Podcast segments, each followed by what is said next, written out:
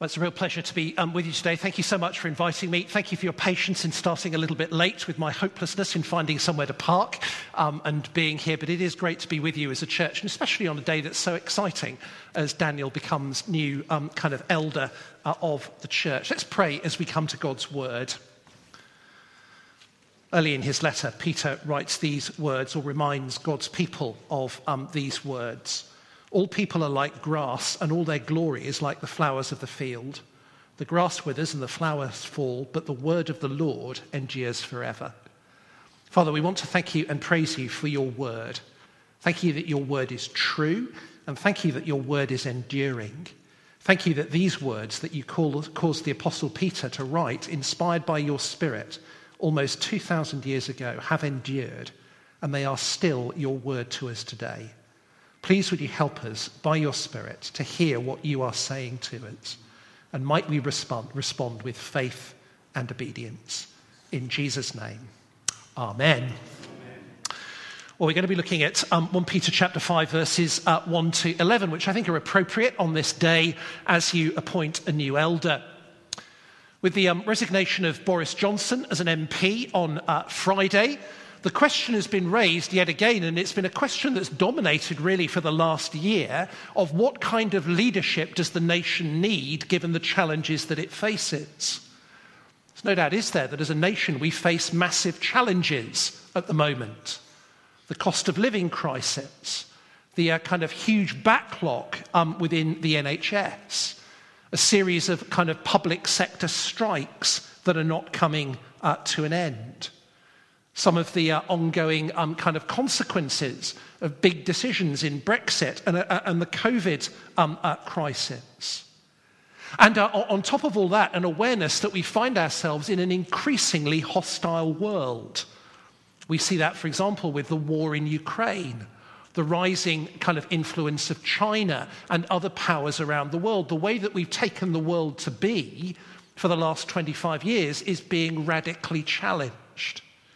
What kind of leadership will enable us um, to face those challenges? What kind of leadership will enable the nation to survive and thrive? Well, you'll be very glad that I'm not going to answer those questions for you um, this morning. But they do put the issue of leadership front and center. We know that we cannot meet those challenges without the right leadership. And of course, it's exactly the same in the church the nation or the people um, of God. The church, as um, God's people, finds itself in an increasingly hostile world facing numerous challenges.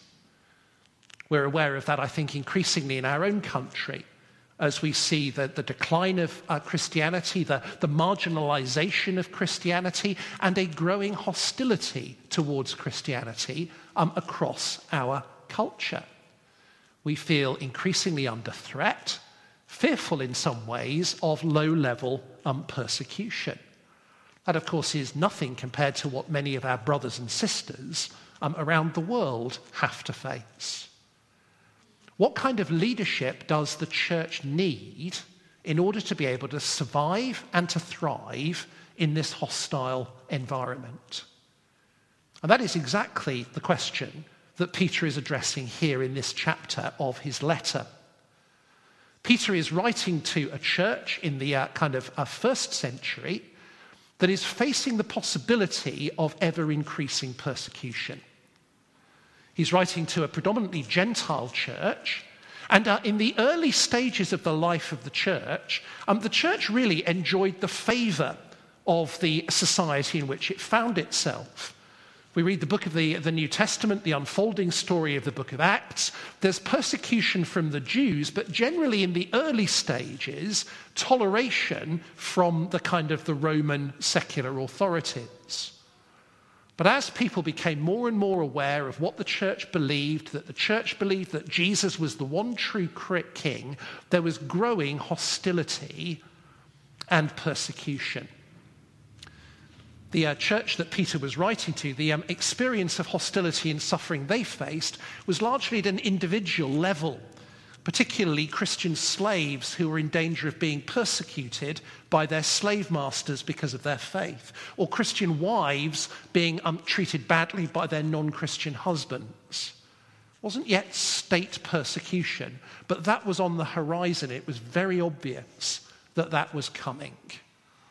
And so Peter writes to this church, and his purpose is to encourage them, as we read in those very last verses, to stand firm in the true grace of God. Not to be surprised by this suffering and hostility that they will face, to recognize that that's the normal Christian situation, and to ensure that they stand firm um, uh, in the face of it. And one of the things that's absolutely crucial to enabling them to stand firm is that the church has the right leadership. That's um, really the focus at the end of the letter here in chapter 5. Um, the letter, uh, Peter has explained the situation, encouraged the Christians to stand firm, but now he focuses on the, the church's own leadership, its internal life, because that is crucial to surviving and to um, thriving. And it's not just about leaders, it's actually also about how the people respond to those leaders because there's a, sort of, there's a, a mutual dynamic here. It's not just that the church needs the right leaders, but it also needs to be a people who rightly respond to the right leaders. So that's what um, uh, Peter is um, uh, teaching the church right at the end of this letter here in uh, chapter 5. What kind of um, leaders are needed to help the church to endure and thrive in a hostile world where the church finds itself exiles who are suffering mockery, persecution, maybe even in the future, um, death. Well, four things I want to highlight that the church needs from these verses um, if it is to be able to survive and thrive. And the first of those is um, uh, really verses 1 to 4.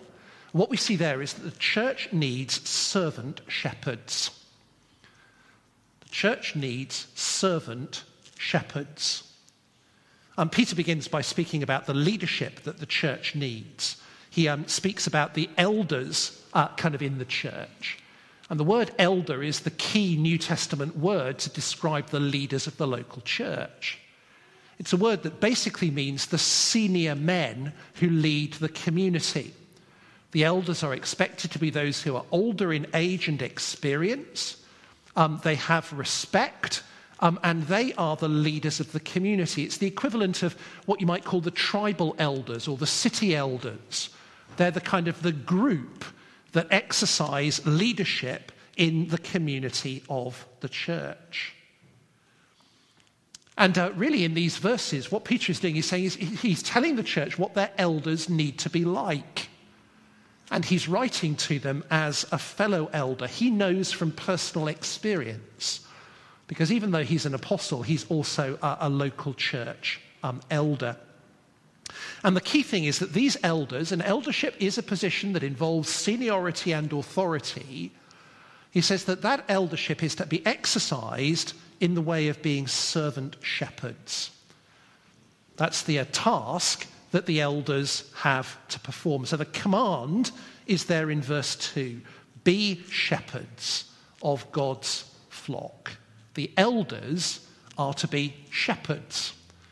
I don't know whether you know this, but the word pastor comes from the word for shepherd. It simply means be a shepherd.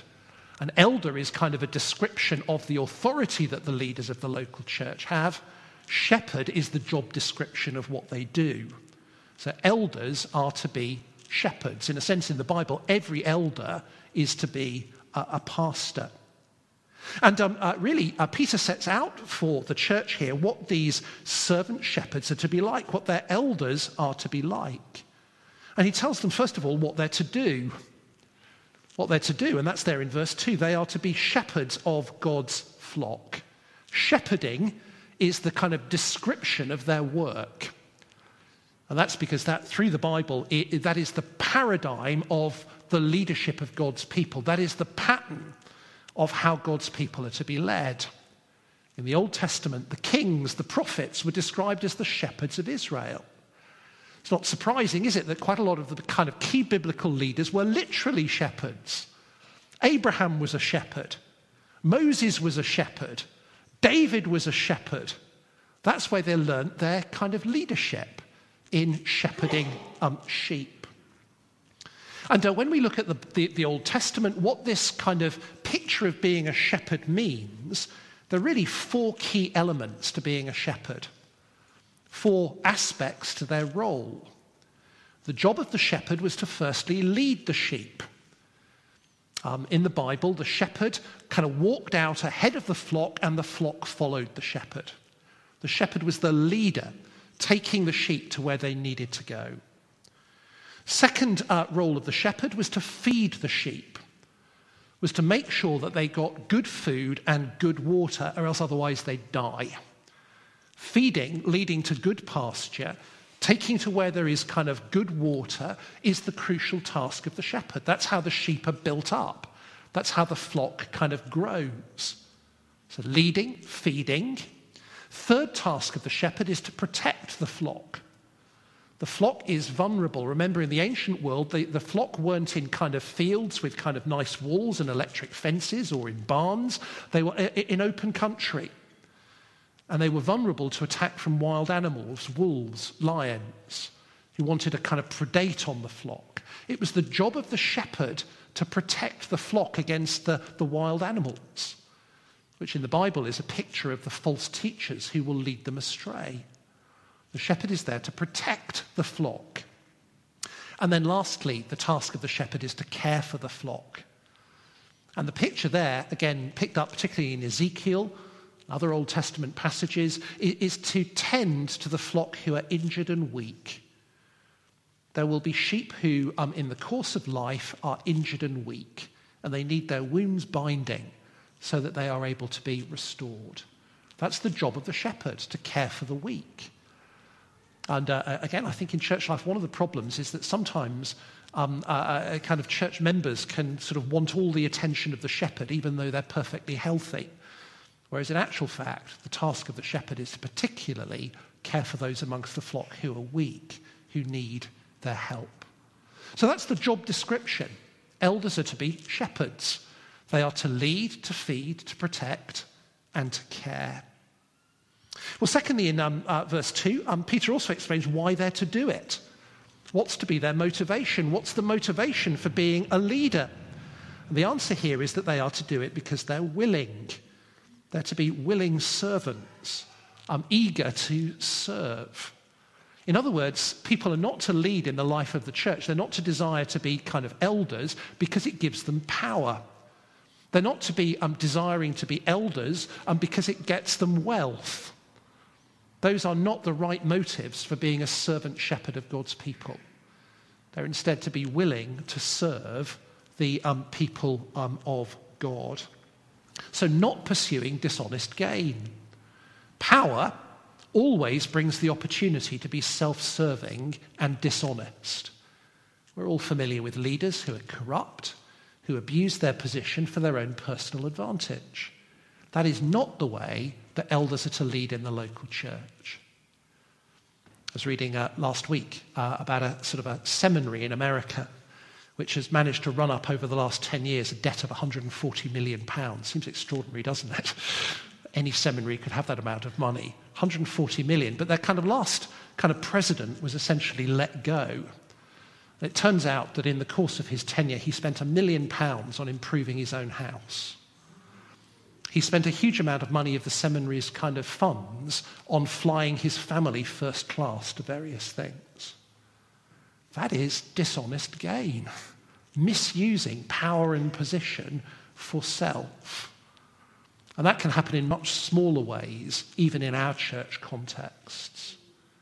Actually, generally in the UK, in FIEC churches, pastors aren't in it for the money. I know what they get paid. Nobody would choose it for that. Um, but what we need is leaders who are willing to serve, to give themselves.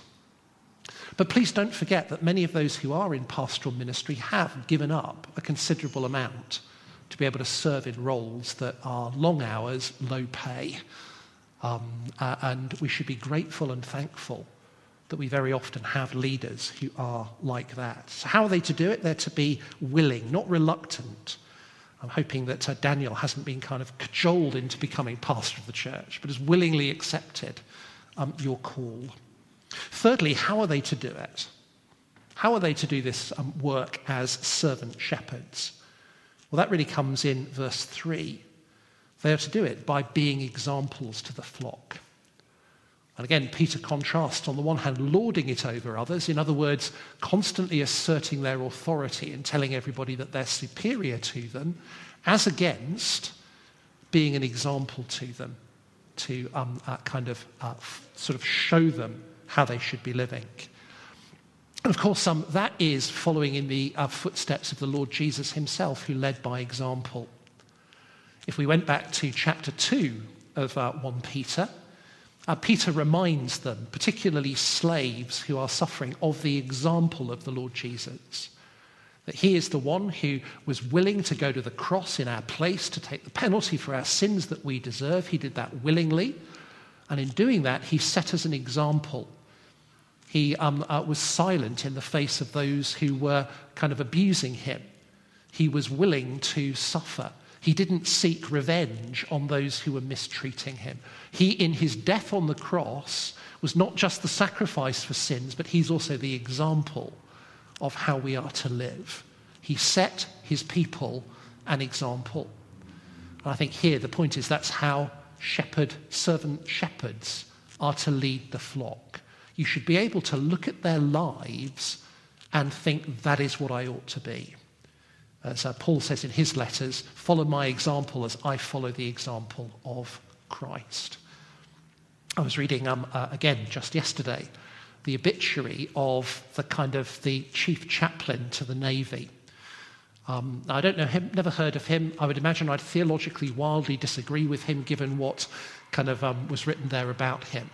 But something really struck me it basically said that um, as this chaplain um, to the, the, kind of Navy, in the, in the Royal Navy, chaplains aren't given a rank. So in the Army and the kind of Air Force, they're given a kind of a rank, usually officers. But in the Navy, they're not given a rank. And it said of this man that he would kind of draw alongside people, no matter what their kind of status in the Navy, he'd work alongside them, he'd chat to them.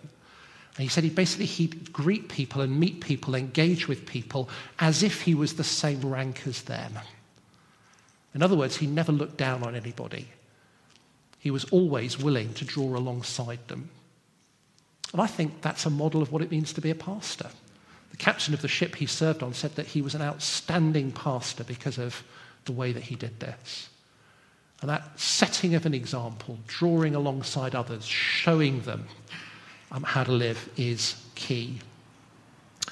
And then, um, fourthly, given the um, sort of burdens of this task, you might wonder when on earth are they going to be rewarded? What do they get out of this? And you have to remember that here in this situation, being a church leader was putting yourself in the front line. When persecution comes, they want to take out the leaders first because they think that will kill the church. Why would anybody do it and expose themselves? Well, it's not for the money, but verse 4, it's because of the ultimate hope of reward. The um, ultimate hope that when Jesus returns, they will receive the crown of glory for their service, a crown that will never fade. In this life, they will often simply get mockery, suffering, and persecution. But there is an eternal glory um, to come. And our leaders, in the midst of all of the pressures that they face, the problems of the church, the challenges of the world, need to keep their eyes focused on that ultimate promise of the crown of glory that will last forever. It's worth saying that um, uh, uh, that's not exclusively for leaders. In fact, actually, Peter and Paul and others would say that for every Christian who remains faithful, there is a crown of glory that is available. This is not saying they're going to be in some elite status in heaven because they've been pastors. But in their faithful service, in the place that God has called them to, they will be rewarded in an eternal way. So, what does the church need? Servant shepherds who are like this. Well, secondly, secondly, in verses um, uh, 5 to 7, it's not enough for the church simply to have servant shepherds. If the church is to thrive and survive in this hostile environment, then secondly, the church also needs submissive sheep. It needs submissive sheep. In verse um, uh, 5, Peter turns to those who are in the congregation. In the same way, you who are younger. Now, what he actually means by that, when he says you who are younger, he's mean those of you who are el- elders. On the one hand, there's the elders, the olders is literally the word, and then there's the youngers, everybody else. So it's not really about age, it's about being not an elder. This is talking to those who are the church congregation. Um, and uh, in effect, they are the sheep. Verse 2, Peter says to the elders, Be shepherds of God's flock. That's how the uh, people are seen. They're God's sheep. So in verse um, 5, uh, what Peter is doing is he's talking about the sheep. What he says here is that the, um, the sheep, the flock, the congregation are to be submissive um, uh, sheep. And um, the point here is that they are to submit to the authority of the elders. Verse 5 submit yourselves to your elders. Now, that idea of uh, uh, sort of submit means respecting their authority, their position, the office that they have. It means being willing to take their advice. It means being um, sort of having an attitude of willing obedience. Now, this is not absolute. The leaders of local churches do not have absolute authority. Of course, we all have to supremely live under the authority of the Lord Jesus. If our elders and local church leaders are telling us to do something contrary to the will of Christ, it's absolutely right to serve and obey Christ instead. But there ought to be a default submission to those that God has raised up to have authority in the life of the local church. In fact, the book of Hebrews says that that's what you need to do in order to make the work easy for them. They shouldn't have to be battling against a permanent, unsubmissive attitude that's not prepared to uh, kind of go with uh, the way that they are leading um, the church. Submit yourself to your elders. And actually, that's part of a bigger pattern in 1 Peter of having to submit to God established authority.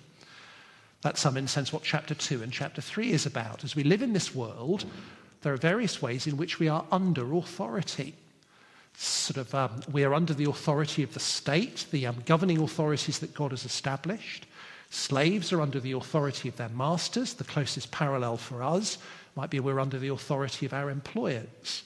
Husbands, uh, wives are under the authority of their husbands within a kind of marriage. In all of those relationships, there's to be appropriate submission, which is not absolute. And then Peter says here in chapter 5 that's true in the church as well. The sheep are to be submissive to their servant um, shepherds. And what that requires, what brings about this submissiveness, is humility. See, what causes um, the opposite of kind of submission is actually pride. Pride, the confidence that I know best, my way is best, and I won't submit to and listen to others. And Peter basically says that's not the attitude that we're to have. We are not to be proud, but we are to be uh, kind of humble. So, in order to be submissive sheep, we need to clothe ourselves with humility towards one another, a willingness to listen to what others have to say, a willingness to follow the lead um, of uh, others. And the reason for that is because God hates pride. God opposes the proud but shows favor to the humble. So, if we want to be the kind of submissive sheep that will help the church to survive and thrive, we need to humble ourselves. And the way that we do that is not by looking to our leaders and humbling ourselves in comparison to them. No, the answer is to look to God. Verse 6 Humble yourself, therefore, under God's mighty hand. We need to look to how great God is and realize that in comparison to Him, we are small. We need to humble ourselves before God. And that is what will help us to rightly relate to the servant shepherds that God has given um, us. And actually, this um, uh, sort of humbling ourselves under God is actually the way that we cope with all of the stresses and pressures of life and the hostility we find. Because, verse 7, we are humbling ourselves and submitting ourselves to the God who is good and who cares for us.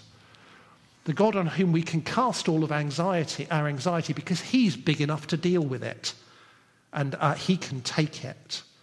We hand it over um, to Him. Very often, the reason that we find it difficult to submit to others is we don't think they can actually help with the anxiety and the stress that we feel. No, instead, we need to realize that God is able to carry that weight, and He has given us leaders to help that to be worked out.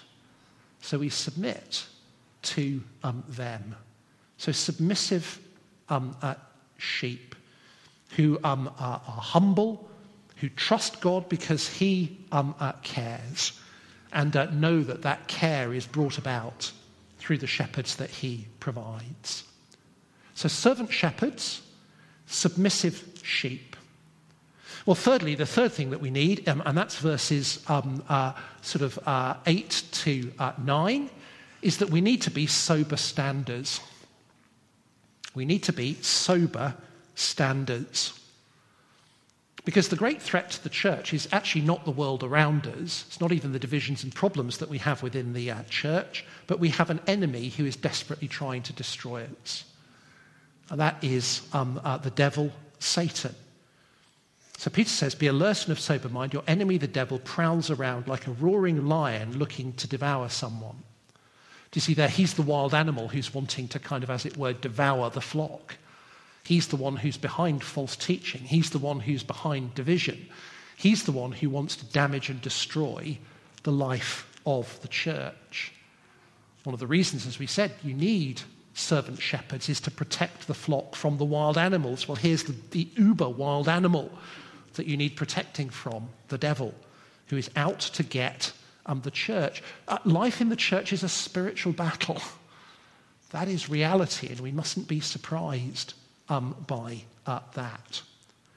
So, how do we deal with the problem of um, the devil and the way that he wants to attack and damage the church? Well, we need to be sober standards. So, um, uh, verse 8, we need to be alert and of sober mind. Now, the idea of being of sober mind here is of being kind of uh, self controlled and mentally aware. You know, uh, somebody who is drunk is basically out of control, they're not rational, they're not thinking, and basically they're not able to face kind of the challenges that come against them.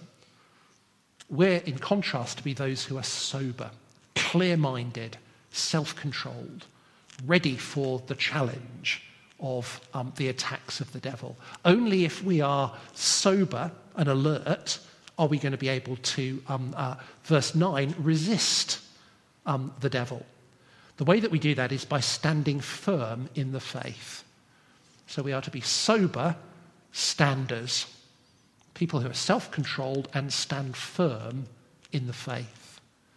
And I think the um, implication there that we're to stand firm in the faith is a reminder to us that the way Satan attacks the church is very often by seeking to undermine the truth of the faith.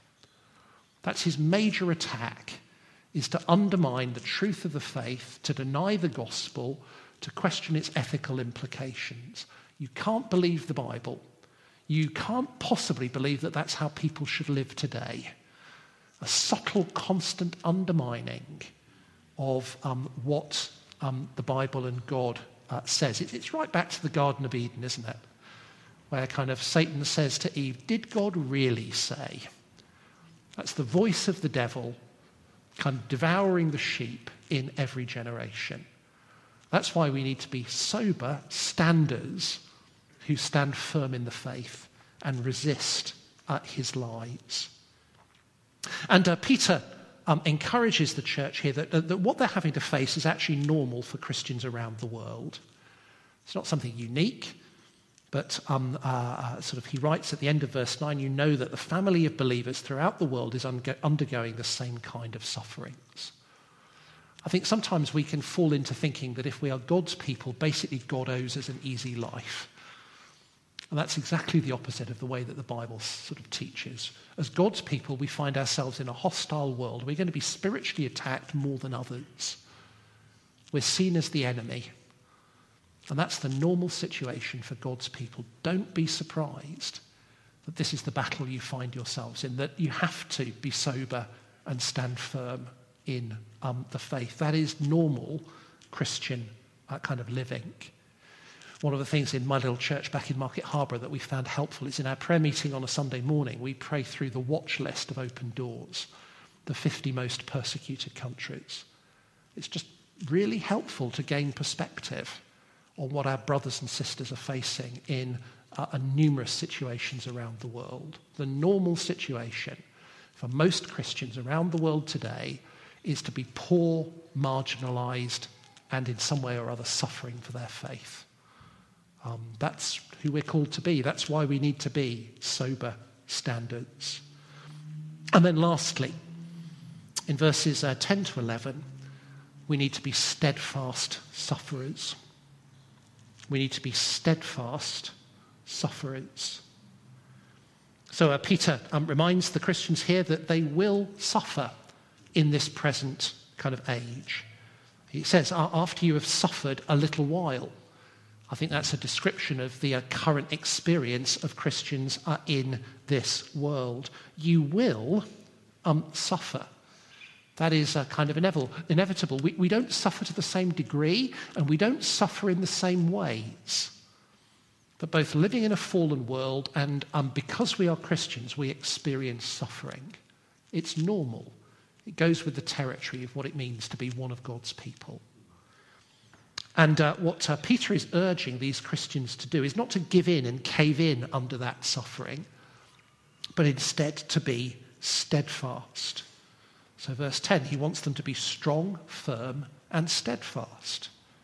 He says, You are going to be sufferers, but I want you to be steadfast sufferers who don't give up under the pressure of that suffering. And the encouragement that he gives them is they don't have to do that in their own strength. It might seem a huge ask. But actually, what he encourages them is it's God himself who will enable them to be um, sort of uh, steadfast sufferers who will endure and remain uh, firm. And he highlights three things about God. He highlights, firstly, God's grace. God is the God of all grace. The idea of his grace here is his undeserved, generous blessing. God is a God of undeserved, generous blessing. He will supply everything that you need in order to be able to stand firm.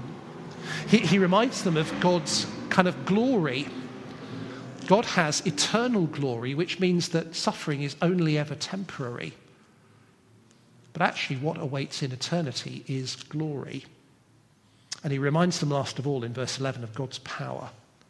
To him be the power forever and ever. So, a God who is gracious, who is generous in undeserved blessing, a God who is eternally glorious, and that's the destiny that we will share, and a God who is powerful. A God like that is able to enable us to endure suffering, to be steadfast sufferers. So, so here is what the church needs if it's to survive and thrive in a hostile environment in the face of increasing marginalization and suffering and possible persecution. The church needs servant shepherds who will lead it. The church needs submissive sheep who will humble themselves under their leadership. The church needs sober standards who will resist Satan. And the church needs steadfast sufferers who will not give up. That's what you need to be if you're going to be a church that survives and thrives in uh, this culture and at this moment. And if you're going to do that, let me suggest um, three things you need to do that run through this passage. Firstly, you need to trust God. You need to trust God. Trust in who He is and what He's like. Because you can't do this yourself. It is God who will enable you to uh, live in this way. Trust God. Remember who He is. Look to Him. Secondly, live in hope. Keep your eyes fixed on the eternal glory to come. Now, that's actually where 1 Peter begins. 1 Peter begins in chapter 1 by reminding the Christians here of the living hope they have because of the resurrection of Jesus from the dead. The way that they're able to live in this hostile world is by knowing that they have a living hope, an eternal inheritance that is prepared and kept safe for them and can never be taken away. It's having that secure confidence that enables them to do all of these things. And again, Peter in these verses takes them back to that eternal glorious hope. Reminds the, the shepherds that they'll receive a, a, crown of glory. He reminds the um, uh, kind of members of the church that um, they've been called to eternal glory in Christ. Trust in God, live in hope of the glorious inheritance you have. And then, thirdly, and particularly because of this passage and because of this day, value your shepherds. They are there to enable you to stand firm, to encourage you to keep going. Value those that the Lord has raised up to be the elders to lead your expression of the community of God's people. They are there to feed, lead, protect, and care. Be thankful to God for them and help them to do their job in the best possible way. Because actually, it's through them and the way that God ministers through them that you will be helped to be a body of his people who stand firm. Let's pray. Father, we want to thank you and praise you for this word. Thank you for its realism about the nature of the Christian life. Thank you that it's Jesus who is the chief shepherd who cares for his people. But we thank you and praise you that you have provided shepherds for local churches. Pray for my brothers here who you've raised up to be elders of this church. Might they be those who are servant shepherds um, of the flock that you have here. Pray, Father, for the uh, people of this church that they might be submissive sheep, helping um, those who are leading them, humbled um, under your mighty hand. Father, I pray for this congregation here that you would help them to be sober standers who resist Satan and all of his lies. And I pray that in your strength and by your power, you might make them those who are steadfast sufferers, who no matter what suffering they experience because of their faith in the Lord Jesus, remain firm until they enter into that eternal glory. Please would you do this by your Spirit, we would ask and pray, for Jesus' sake. Amen.